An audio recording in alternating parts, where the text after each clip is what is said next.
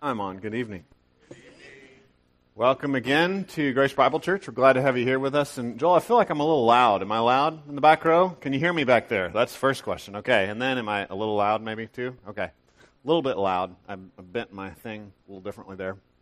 My name's Dave, and I'm the uh, teaching pastor here at the church. And so haven't had a chance to meet all of you yet, and I'd love to meet you in person after the service if you get a, get a chance. We're doing a series in uh, Ephesians that we're calling New Identity. And what we've been doing the last three weeks is just kind of camping out in the first chapter of Ephesians. Ephesians chapter 1, verses 3 through 14 is one long run on sentence in the Greek. So, what we've tried to do is kind of carve it up into bits based on uh, looking at the action of God as Father, Son, and Holy Spirit. And so we talked about that. It's, it's one God, three persons. And so we see Father, Son, and Holy Spirit working together. It's not like it's real easy to divide that up, but you do see kind of a focus as you move through these sections. And so now we're going to focus tonight on the action of the Spirit to love us. And we see this, this marking and sealing action of the Holy Spirit, that, that He seals us and He owns us. And so we're in Ephesians chapter 1, it's page 976. If you'd like to grab one of the Bibles that are under the chairs, you could pick one of those up and, and turn to 976. We'll be in Ephesians chapter 1.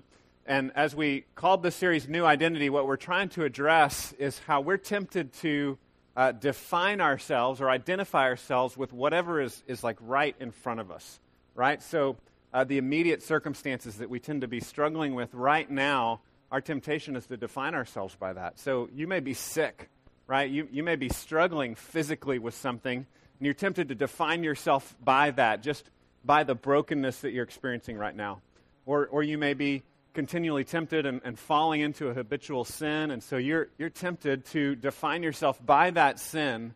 Uh, you may just be sad, right? You may just be having a hard time. You may be depressed and tempted to define yourself by just how you feel right now. And the scriptures tell us again and again that we should define ourselves by what God has done, by his action on our behalf. We saw two weeks ago that he adopted us.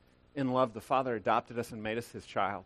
We saw last week the Son uh, redeemed us through his blood. He died for us. And this week we're going to see that the Spirit marks us and stamps us as belonging to him. So we're going to read uh, verses 11 through 14 and try to uh, absorb what he has to say to us tonight. It says in verse 11, In him we have obtained an inheritance, having been predestined according to the purpose of him who works all things according to the counsel of his will. It's a huge, huge concept there. He works all things according to the counsel of his will. Verse 12 says, So that we who were the first to hope in Christ might be to the praise of his glory. In him you also, when you heard the word of truth, the gospel of your salvation, and believed in him, were sealed with the promised Holy Spirit. You were sealed, you were marked. Verse 14 says, This Spirit, who is the guarantee of our inheritance until we acquire possession of it to the praise of his glory. Let me pray for us and ask God to uh, teach us tonight. God, we thank you for your word and we thank you for your Holy Spirit, and we ask that your Spirit would apply your word and help it to sink in, that we would believe it. God, help us not to just define ourselves and identify ourselves with our immediate circumstances, but help us to uh, recognize the new identity that we have in you and in your Son Jesus. We pray that you would do this uh, for your glory and for our good. We pray in Jesus' name. Amen. Well, several years ago, I had some uh, friends that had a little dog. Uh, her name was Tabby, and she was a real hyperactive dog. I, I think maybe a Weimaraner. Weimaraner, how do you say that? I, I, don't know dogs very well, but anyway, she was this dog with this really beautiful, smooth coat and just just hyper. She was a hunting dog and did stuff with them, but but also if she ever got out of the gate or got out of the house, she would just be like, Pew! she would take off, right? And this was, I, I guess, when she was younger. I was a little kid, so kind of fuzzy memories here. Uh, but I think she was still kind of puppyish at this stage, maybe you know a couple years old, and she would just just bolt. And one time she got out and they just couldn't find her. She they they drove to kind of the usual spots in the neighborhood where they would pick her up sometimes and, and didn't see her there. Um, and they searched, they searched, they called the uh, shelters in town and they couldn't find her. Uh, and these friends actually lived in Temple, Texas. And after a couple of weeks, they had they'd given up. Right? They were thinking it's she's gone. You know, they were sad. Uh, they were upset about it, and they got a call from a shelter in Waco, Texas. And for those of you new to the area, that's like 30 miles away. Okay, so they were living in Temple, and they got a call from Waco from the shelter saying that they had found dear little Tabby, that she had made it all the way to Waco. And she, she didn't drive there, like she ran there, okay? The long way. We don't know how that happened, but finally they found her. And the reason that they were able to call my friends, the owners, was because she was marked, right? She had a tag. If you have a dog, most of you have a, a tag that is, that is marked, right? It's engraved. It has their name on it. It has your name on it. It has your phone number on it or your email address. And it says, This, this one belongs to me. And, and what I want you to get is in the text tonight that we're looking at, it's telling us that the Holy Spirit has, has marked us, that He owns us. We, we belong to Him. And that's this concept of a seal we, we are sealed. And it's this, it's this concept in the first century where they would take an envelope and they'd put a wax seal on it, and a king would have some kind of special stamp on his ring or maybe something he would wear around his neck, and he would impress that seal. And so it's this mark that shows ownership. And what I want you to understand tonight is that no matter how far you feel like you've wandered, like you may feel like you've wandered far from home, like Tabby was 30 miles away, and, and for all they knew, she was lost you're, you're still marked. That, that God says, You belong to me. And that's the hope that we have tonight is that no matter what our current circumstances are, no matter how crazy things are right now, we belong to Him. And nothing can take away that mark, nothing can uh, remove that seal. We are, we are His. And that's the hope that we take in this, this section of Scripture tonight. The, the first thing that I want us to look at is, is that this is about God's glory and, and not about ours. So I'm saying saying it this way the Spirit marks us for God's glory. So, this stamping, this sealing, this marking of us as belonging to God is about Him. It's about His bigness and what He's doing in the world. And this, frankly, would be a scary thought if we hadn't just seen last week in the previous verses that God is gracious, that He's a forgiving God, that He's a saving God, that He's a redeeming God, right? We saw that in the previous verses that Jesus redeems us. He sets us free by His, by his own blood. He gave Himself for us. And so, if we know that about God, then we can actually rest in a God that is all about his own glory, right? If he's all about his own glory, but he's not necessarily gracious, that's kind of a scary thing, right? So, if God is just big and he controls all things, it says here in verse 11 and 12 that he's, he's working all things for his will and he's moving all of history and space and time and he's controlling all things. That's, that's basically just scary if he's not good. But here we see in this broader section that he's great and he's kind. He's both really strong and he's really gracious at the same time. We have to hold those things in tension and not let those things pull apart in our mind. We have to hold those together, and, and then we can actually we can actually find some rest in the fact that it's all about God's glory.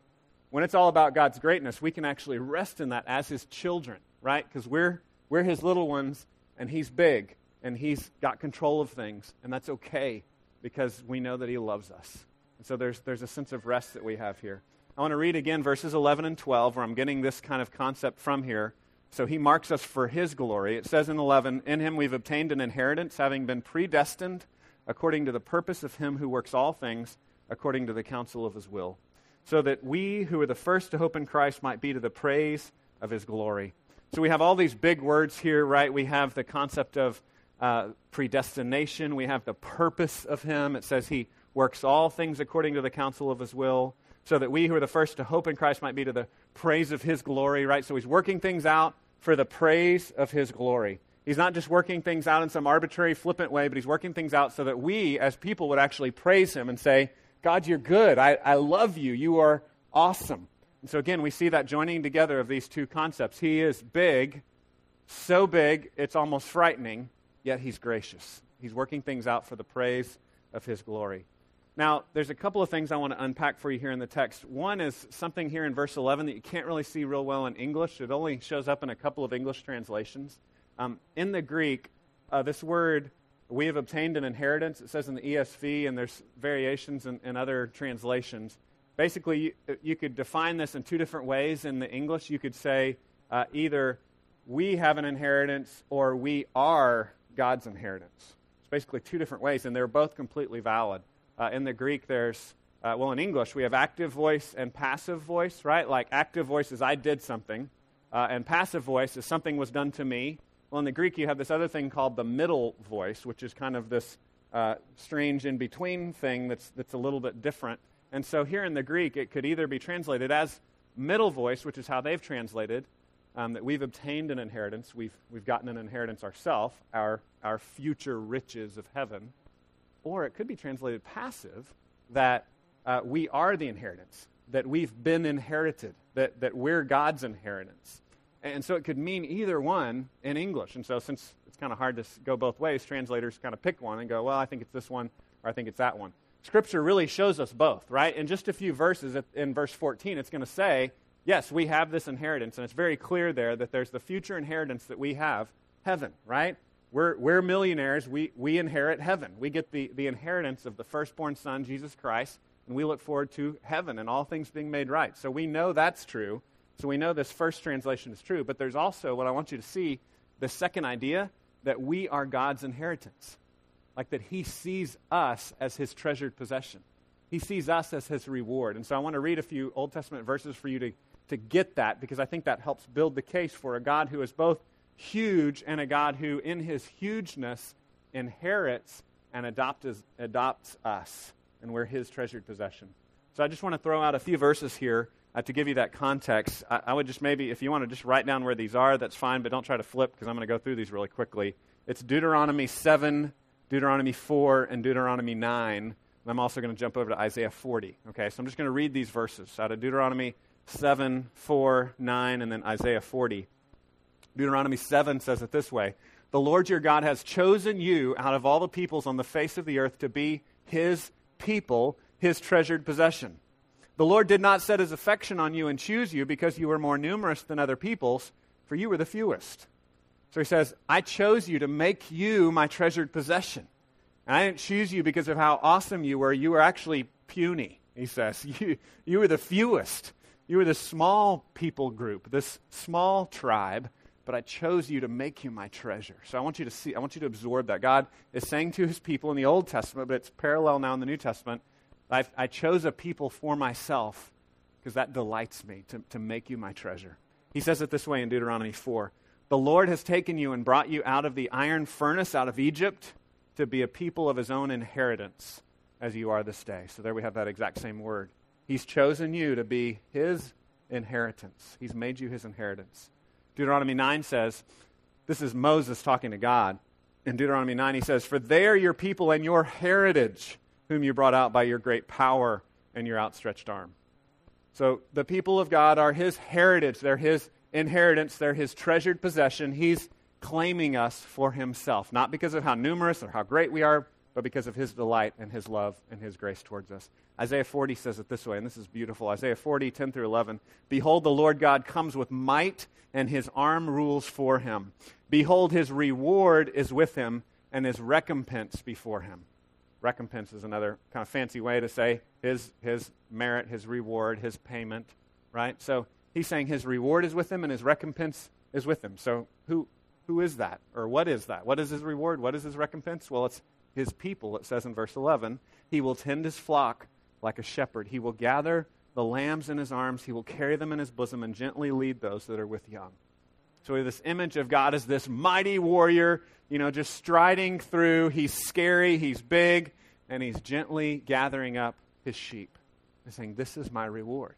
My, my sheep, my people are my reward. They're my treasured possession. So I want you to get that, that, that is in 15 other verses in the Old Testament, that he says again and again that we're his inheritance. We're his treasure. He delights in us. And so again, we see that that is for the praise of his glory that the way this God, who is in control of all things, who is working all things out according to the purpose of his will, big, scary ideas that philosophically we don't even know what to do with those things, right? He's saying he's, he's working all these things out to, to claim a people for himself, to draw us into his arms, to, to adopt us as his children. We saw several verses earlier in the beginning of chapter 1. He's making us his own. That is that is the encouragement to us. That is what should move our hearts to the praise of his glory, it says in, in verse 12. So that we who are the first to hope in Christ might be to the praise of his glory. He's working all these things out according to the counsel of his will. He's working all things out according to his purpose. It has this scary word again here that we looked at a couple of weeks ago that we've been predestined. we said a couple of weeks ago predestination is a, is a difficult topic and one that different Christians understand in different ways. And so just kind of want to state plainly that I understand this to mean, in the most literal sense of the word, when it says predestined, it means God planned ahead and He said, I'm going to save some people, and decides and picks and chooses who He's going to save, and He, he saves us. It, it just means God saves us. That's all it means. Now, uh, we get all mixed up in our head and we get frustrated by that sometimes because we're trying to figure out, well, how can that be fair, right? And how can that, all that work out? Well, the text doesn't really answer that, so I don't have to answer that tonight, right? But, but basically, what he's saying is, is this is something I'm doing. And again, the emphasis is he's an adopting God, he's a loving God, he's a claiming God, he's a rescuing God. Just the verses last week, he's a redeeming God, he's setting us free, he's forgiving our sin, he's choosing us, he's making us his own. How does all that work out philosophically? I'm, I'm not really sure, right? I know it works out in the context of faith. There's real a decision of repentance and faith I make to trust in him. We'll see that here in just the next verse. But it says that he's doing these things for his glory and because he is working all things out according to the counsel of his will. And those are, those are difficult. And I'm not, not going to pretend it's not difficult, but I'm, I'm just going to press you that it's, it's in the text and we have to wrestle with it, but we can rest in it if we see that God is gracious. We can rest in it if we see that God is kind and He's this loving and gentle God who's saving a people for Himself. And so I want to give you some context from John 3. It was really pretty cool that, that Chris was using that song, How He Loves Us Tonight, and, and even using those verses from John 3 because that was what I was looking at too, going, going with tonight because I think it kind of tracks with where we are in the text. Uh, we hadn't really talked about my main points tonight. He just knew what I was going to be teaching, and so we kind of kind of met up again. You know, God kind of led us into the same place as we were preparing for tonight. Uh, but in John chapter 3, we have a discussion between Jesus and Nicodemus that I think gives us a picture of God's kind of big, in charge work of His Spirit. Uh, Jesus says basically the Spirit goes where it wants to, and that we're saved by this work of the Spirit that, that blows wherever it will. And that, again, that's kind of scary unless we understand that He's kind and He's gracious and He's a saving God. So in John 3, we have Nicodemus, who is this ruler of the Pharisees, coming up to Jesus and saying, Hey, basically, what's the deal? And Jesus says, uh, You're not going to see the kingdom of God unless you're born again. You have to be supernaturally reborn if you want to see the kingdom of God. And that kind of blows Nicodemus' mind. And Jesus says this in John 3 7 do not marvel that I said to you, You must be born again. The wind blows where it wishes, and you hear its sound, but you do not know where it comes from or where it goes. So it is with everyone who is born of the Spirit. In Greek, the word wind and spirit are the exact same word, right? So there's, again, another play on words that we kind of miss in English because we have two words. It's the same word, so we could just say, uh, The Spirit blows where it wishes, and you hear its sound, but you don't know where it comes from or where it goes. So it is with everyone who's born of the Spirit. So I think of that, the blowing of the wind and the sound. You know, you could think of the trees or think of wind chimes, right? I have a picture here of wind chimes. Anybody have wind chimes at their house? And when the wind blows, you hear the wind, right?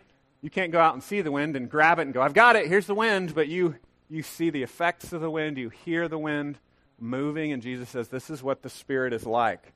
It's not something we can capture and put in a bottle like a genie. The Spirit goes where the Spirit wants to go, right? But we see the effects of the Spirit in people's lives. We see the Spirit renewing hearts and transforming people. I, I, love wind chimes. Whenever we go into a store, I love to just go and ring all of them at once. Drives my wife crazy. You probably have like a kid that likes to do that in your family, but it just I love the, the noise of the chimes. Um, but that's not really what this point is about. So the uh, but the bigger point is Jesus is saying here that the Spirit moves where it wants to. And again, I just want to reiterate this concept. When you see it in context of John 3, same kind of parallel to what we see in Ephesians 1, it would be terrifying that God says, I do what I want. If we just took that, that would be terrifying. That would be horrifying. A God who says, I work all things out to the counsel of my will. I, I, I blow like the wind wherever I choose. I do whatever I want. That alone would be terrifying. But the Bible reveals a God who says, and I'm saving a people for myself. I'm giving my life to die in your place. I'm giving myself for you to rescue you from the clutches of sin. And so when we see God revealed as He is fully, He is both huge, bigger than we can fathom, bigger than we can imagine, and He's gracious, and He's kind to us, and He loves us. So he is in control of all things. He is working all things out for the good of those who love him and are called according to his purpose, right? As it says in Romans 8:28. He is doing that. As Joseph said in Genesis, the end of Genesis, Joseph goes through this horrible life. He's abused by his brothers. He's abused by other people. And he comes to the end of his life and he says, What you meant for evil, you're responsible. You're real human actors. You really did something evil, God meant for good. And somehow both of those things can be true. We know that God doesn't author evil, God doesn't come up with evil, but God is somehow working through the, the evil circumstances or around or whatever language you want to use for that. He's somehow working through those things, through all things, for His glory and for our good. So we see that God is the biggest thing there is, and God is the most gracious one that there is. He's both big and He's gracious, and that should lead us to praise His glory. This, I think it's it's good in context of John 3 to go back to, to the end of John 3, right? So in John 3, we see that the Spirit blows where it wills. It, it does whatever it wants to. But he also says in John 3.16, For God so loved the world that whoever believes in him shall not perish but have everlasting life. So again, we're reminded, Jesus says, I didn't come to condemn the world. I came to save the world, he says in John 3.17. We're reminded of that grace. He's, he's pressing Nicodemus. He's pressing the religious people. Probably his spirit is pressing you right now as you hear these things going, what? I'm not in control? Like, I don't, I'm not controlling things? God's actually in control? Yes, he's pressing you, and I think he wants you to be uncomfortable with that. But he also wants you to hear, but I didn't come to condemn the world. I came to save the world. For God so loved the world that he gave his only begotten Son. And John 3.17 says he didn't come condemning, he came saving.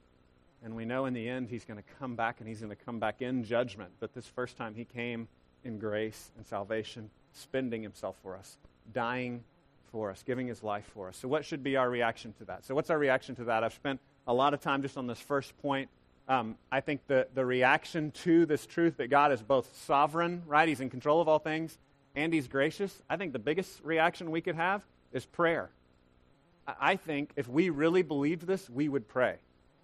And if you're like me, you don't pray as much as you think you ought. You don't pray as much as you want to. And, and, I think it's because sometimes I don't really think He's in control of all things. Sometimes I think I am.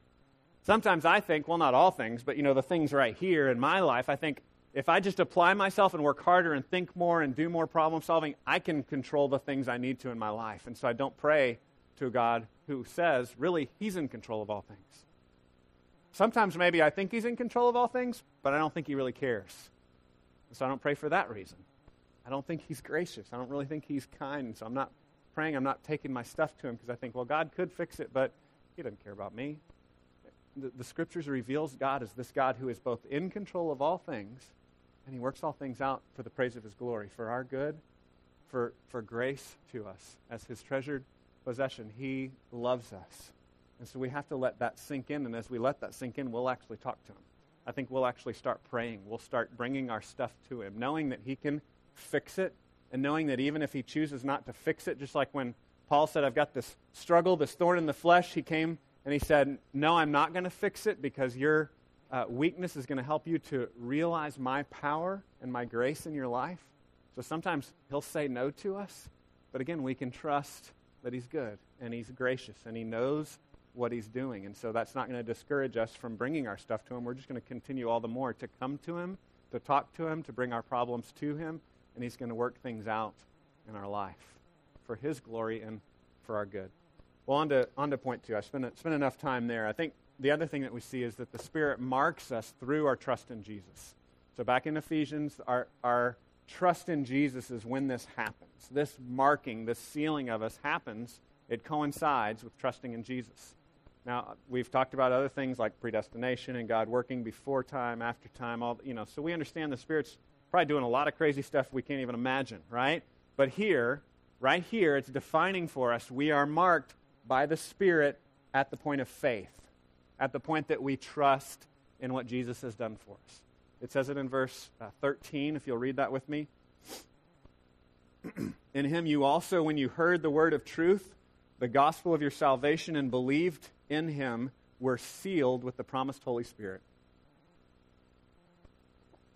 Important word there, when. These are uh, participles in the Greek, but that uh, because of those participles, we know that this happens at that time. It coincides with uh, when we believed, that's when we were marked. So if you trust in Jesus, if you believe what he's done for you, the gospel, the good news that Jesus gave his life for you, a few verses earlier last week we saw the idea of God redeeming us, Jesus redeeming us by the power of his blood. He forgives us.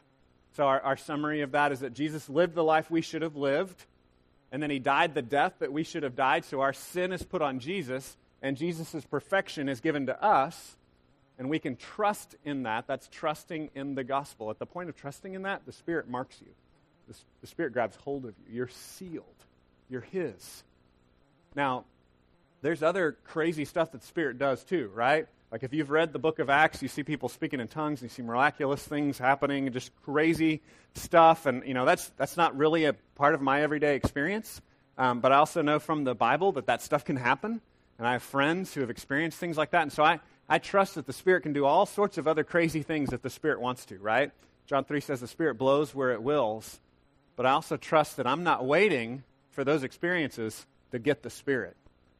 Like if I trust in Jesus, I've got the Spirit. He, is in me. He's marked me. He's sealed me. And that's important for us to understand.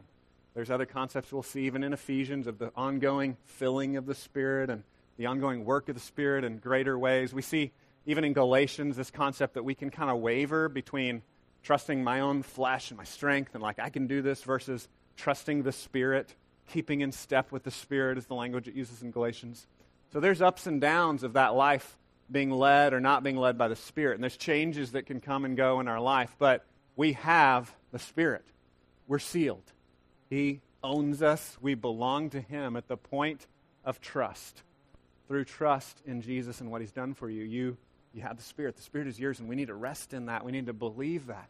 And we can want more of Him, and we, we can want to be filled to overflowing, and we can want to have greater experiences, and that's fine, but know that you've, you've got the Spirit. The Spirit is in you. You're, you're filled with Him already, you're sealed with Him already. I have a, a picture here to help us think about this moment of trust. I have a picture of an emergency helicopter. And so, if you were in a bad flood and you're on top of a tree, this is what you would want to see, right? uh, you would want the emergency helicopter to come by and, and throw down someone to, to harness you and pick you up. You, that would be a good thing. And you would say, Thank you. I trust in you. Save me, please, right? If you're just walking to Starbucks, here, there's a Starbucks on Tremere over here, right? You're walking into Starbucks, you want a latte, and the emergency helicopter drops down in the parking lot. You'd, you'd kind of just say, uh, Go away, right? I, I want a coffee, right? I mean, it would just be weird if the emergency helicopter comes down and you're walking into Starbucks. And so, I think context makes a big difference. So when we hear these words about salvation, we hear these words about redemption, right? We talked last week about he sets us free, and we're thinking, well, I'm, I don't need to be set free, do I? I think we need to wrestle with that as Americans, that often we don't realize our need. We don't realize our need for the emergency helicopter. We don't realize our need for the salvation that it talks about. In him, you also, when you heard the word of truth, the gospel of your salvation, and believed in him, you were sealed with the promised Holy Spirit. So I want to press you a little bit to just ask you have, have you come to that point of realization? Have you come to the point of realizing the emergency uh, in your soul? Because we're the, we're the richest people in the world. We're, we're the most powerful people in the world. I mean, you may, be, you may be poor, I may be poor compared to a lot of other people in America, but when you compare us to the rest of the world, we're the richest people in the world. And so it's easy for us to think, well, you know, I'm okay or even just morally, like, I'm not that bad, right? I, I never punch my wife, and, you know, I'm nice to my kids most of the time, and, you know, you just kind of think I'm an okay person. And, and so the question for you is this I would just press you this way are, Do you always love people all the time the way that you should? Are you always as honest as you could be? Are you always as brave as you could be? Are you always making the wisest decisions you could make? Are you always acting in a way that glorifies and honors God as His image bearer here in the world? And I would say, if, if so, then you're fine. Then, then you don't need the emergency rescue. Then you're okay. Then, then you're perfect. And Jesus says, I didn't, come to, I didn't come to save the healthy, I came for the sick. And so one of the things he kept pressing the religious people with is you, you need to recognize you're sick. There's something wrong in your heart. And just because you're decent or just because you're better than your neighbor doesn't mean you're whole there's still something twisted inside of us, and we still need to be restored. We still need the forgiveness that Jesus offers. And when we come to that point, when we recognize that, and when we trust in him at that moment, we're given the Spirit. We're sealed with the Spirit. John 3:16 again says, "For God so loved the world that he gave his only son that whoever believes in him, it's that same word trust I have on the screen. If you trust in him, if you believe in him, then you're not going to perish, but you have eternal life. For God did not send his son into the world to condemn it, but to save it." The last point I want us to make, I think, is one of the hardest ones for us. It says the Spirit marks us to guarantee our future. So our, our, our future is settled because of what the Spirit's done. So if you, go to the end of 13, it's talking about the, the Spirit, right? We're sealed with the Spirit. And then 14 says, This Spirit, who is the guarantee of our inheritance, until we acquire possession of it to the praise of His glory. So we're waiting uh, for the full possession of our inheritance, right? So now this is back talking about the inheritance in the sense of not us being God's reward, but the reward we have of uh, the rights of firstborn sons, right? Uh, Jesus Christ is the real firstborn son. He's the king of the universe. He's inherited all things. He rules all things. He reigns forever and ever. And by adoption, by faith, we're in him, right? The, the phrase that, that is again and again and again in this section in him, in him, in him. We're in him and we get his inheritance, right? We, we get the universe. We get perfection. We get uh, everything being made right. And so that's our future inheritance, but we don't completely have it yet, right? I mean, I don't know about you, but I'm still sick and I still sin and I still wake up on some days and just want to go back to bed, right? I just, I just don't want to get out of bed that day. And, and so we're still in the, in the muck of the here and now. Um, I, I had a house back when we lived in Temple. I think God sovereignly used this to drive me out of Temple to come move over here. But I, I had this house in Temple that was an 80 year old house, and we were remodeling it for four years, right? Which I don't recommend. It was a horrible thing. But um, I want to give you a picture here of, of what this looks like. Um, this is kind of like the house in process. This isn't my actual house. I just found this online. But right, this is this is sawed up boards and trash and sawdust, right? This is a remodeling project while it's in process. Any of you ever done a remodeling project at your house? Some of you have done that sort of thing. And when you start off, you kind of have the vision of, man, it would be awesome to have this, you know, new bathroom or this uh, fixed up kitchen or this added room, right? Or just this cabinet that works and the door doesn't fall off all the time. That was our case. Um, and so, you know, you just have this vision of what it could be like, the finished project. You, you see what it could be, but we live here. We, we live with the trash and the sawdust. And, and that's the here and now that we live in. So the Spirit, he's saying in Ephesians 1, the Spirit promises us, guarantees that he's going to finish the job. Uh, back when we were doing this at our house, we would hire different people. Sometimes I would do stuff myself. Sometimes people would help me. Actually, Fred helped me a couple of times at my house over here. Um, sometimes I'd hire somebody. I'd hear that he could do a good job and then turn out not so much, right? It wouldn't really go well. Um, and so there were ups and downs with this, right? And you would, you'd always kind of want a guarantee. You'd always want an assurance that this person would finish the job. Some people just wouldn't finish it. They just wouldn't get it done. And what he's saying here is our guarantee is the Spirit this miraculous, amazing thing that He saved us. I mean, that's a miracle. He saved us, and that, that should be a guarantee to us. That should be, hey, I'm changing things. I've already turned your life upside down. I'm going to finish the job, right? Philippians 1, he says, Paul says, I know that the Spirit's going to, that God's going to complete what He started. He's going to bring it to the day of completion. We should know that by the work that the Spirit's already done, the Spirit's already turned our heart upside down and changed us so that we're not just about us, but now we're for the praise of his glory. Now we trust in what he's doing. Now we see that he's good. We, we see that there's more to life than what we saw before. He's already done that incredible work, and that's a down payment. That's an assurance. That's a guarantee that he's going to finish the work. We can trust him to be a good workman, even though we're still in the, we're still in the trash and the sawdust, right? And, and what makes it harder is it's not, it's not like me over here and here's my house and it's a mess, like I am the mess, right? I mean, that's, that's kind of what we're seeing here. We, we are the mess. We, the trash and the sawdust is, is in me. It's not just me over here, and here's the mess. And all right, God, when are you going to finish your job here? It's, it's me. God, when are you going to finish me? When are you going to complete me? When we long for that completion. And Romans 8 is this great parallel we'll turn to in, here in just a second. We're, we're longing for this completion. And we're so sick of the sawdust and the boards and the trash and everything in our life. And he says, The Spirit is your promise. Spirit's your down payment. I, have given you the Spirit. I'm going to finish the job. So flip over to Romans 8 with me, and we'll finish up there. Uh, we'll finish there for the night. Romans 8, it's page 944 in the black Bibles if you're following along in those, those Pew Bibles. I guess we should call them chair Bibles. These aren't really pews.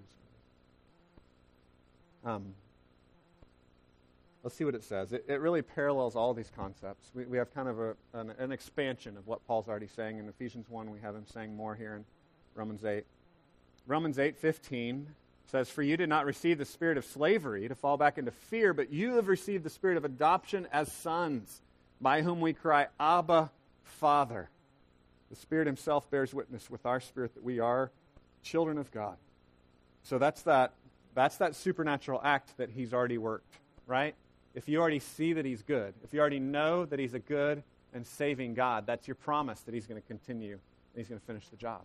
I mean, we're frustrated that it's still unfinished, that there's still a mess, but He's going to finish the job. And we have that down payment of the Abba Father relationship of the God, you're good. I know you're saving me. I really wish you'd save me more quickly. I really wish you'd clean up the mess right now, but I, I trust you. I, I know that you're, you're doing it, and so I'm going to trust that you are working all things out according to the counsel of your will for your glory, and that's also for my good, because I'm your child. I'm your treasured possession. It says the Spirit Himself bears witness with our spirit that we are children of God, and, and if children, then heirs. This is an inheritance concept. Heirs of God and fellow heirs with Christ, provided we suffer with him in order that we may also be glorified with him. So that's the verse that we like to just snip out, right? It's a part, provided we suffer with him, right? We, we don't want that part. We're like, yes, we're heirs. We are his children. We want to inherit. And then he says, provided we suffer with him in order that we may also be glorified with him. We're, we're going to follow in his footsteps. We're going to go through the, this, again, this, the sawdust and the boards. I don't know how else to say this, but we're going to go through the, the reclamation project. He's going to He's going to shave a lot of rough edges off us in the, in the process, and it, it will be painful. Verse 18 says, But I consider that the sufferings of this present time are not worth comparing with the glory that is to be revealed to us. It's going to be so good, it will be worth it. It will be worth it. Verse 19 says, For the creation waits with eager longing for the revealing of the sons of God, for the creation was subjected to futility, not willingly, but because of him who subjected it, in hope that the creation itself will be set free from its bondage to corruption and obtain the freedom of the glory of the children of God. For we know that the whole creation has been growing, groaning together in the pains of childbirth until now. Not only the creation, but we ourselves, who have the first fruits of the Spirit, groan inwardly as we await eagerly for adoption as sons, the redemption of our bodies. So saying all of creation is groaning with us. We're groaning. Paul's saying, yes, we groan. We want this to be done. We want to be finished. We want there to be all things made right. No more crying, no more pain, no more tears. We don't want to sin anymore. We don't want to be sick anymore. We don't want our bodies falling apart on us. We don't want to wake up sad anymore. We want to be done. And he says all of creation is groaning along with us. The, all of it is, is with us and longing for that revelation of us, our unveiling as the sons and daughters of God the revelation of us, the completion the redemption of our bodies, healthy, whole bodies. Verse 24 says, In this hope we were saved. Now, hope that is seen is not hope, for who hopes for what he sees? But if we hope for what we don't see, we wait for it with patience. Likewise, the Spirit helps us in our weakness, for we don't know what to pray for as we ought, but the Spirit Himself intercedes for us with groanings too deep for words. So, if you're like me, sometimes you have these prayers and you pray and you're just rattling off stuff and you're like, that doesn't even make sense, right? Like, how could God hear that prayer? I don't know what I just said. I'm just saying the Spirit's actually praying for us. Like the Spirit's praying above and, and uh, underneath and around, and He's, he's praying for you. you. You may not know what to say. You may be a new believer and you're thinking, these, these people know the right language to use. I don't know the fancy prayer language. The Spirit prays for you. You don't have to have the right words. He'll pray above and beyond and around the words that you even know how to speak. It says the Spirit Himself intercedes for us with groanings too deep for words, and He who searches hearts knows what is the mind of the Spirit, because the Spirit intercedes for the saints according to the will of God. And we know that for those who love God, all things work together for good, for those who are called according to His purpose. So again, that's our faith that God is working all things for His glory and our good, and those things are connected and we can trust Him. And we can say, you know what, God, frankly, it scares me that you're in control of all things. I'm not so sure about that. But I see that you're gracious and you've revealed yourself through Jesus as the saving and forgiving God, so I'm going to rest in that. I'm going to trust in that. Even though philosophically I can't even make sense of it, I'm going to trust that you are that big. And then even the terrible things that I hate right now, I can trust that somehow you're going to work those for good. So I'm here going to reverse those things, and you're going to use them to conform me to the image of your Son. It says in verse 29 For those whom he foreknew, he also predestined to be conformed to the image of his Son, in order that he might be the firstborn among many brothers. That's our hope, that he's actually shaping us to be more and more like Jesus. He's, he's teaching us how to love each other, how to love him. He's shaping us, conforming us to the image of his Son. And he's going to finish the work that he started in us. Let me pray for us. God, we thank you that you love us, and we, God, our minds are blown by how big you are, but also how gracious you are. And I pray that we would be overwhelmed to the praise of your glory. Help us to trust you, we pray in Jesus' name. Amen. God bless you guys. I would uh, love to meet you again if I haven't met you in person. And uh, if you have any questions, any questions I might be able to, to help you uh, start to answer, I'd love to do that for you as well. God bless you. You may be dismissed.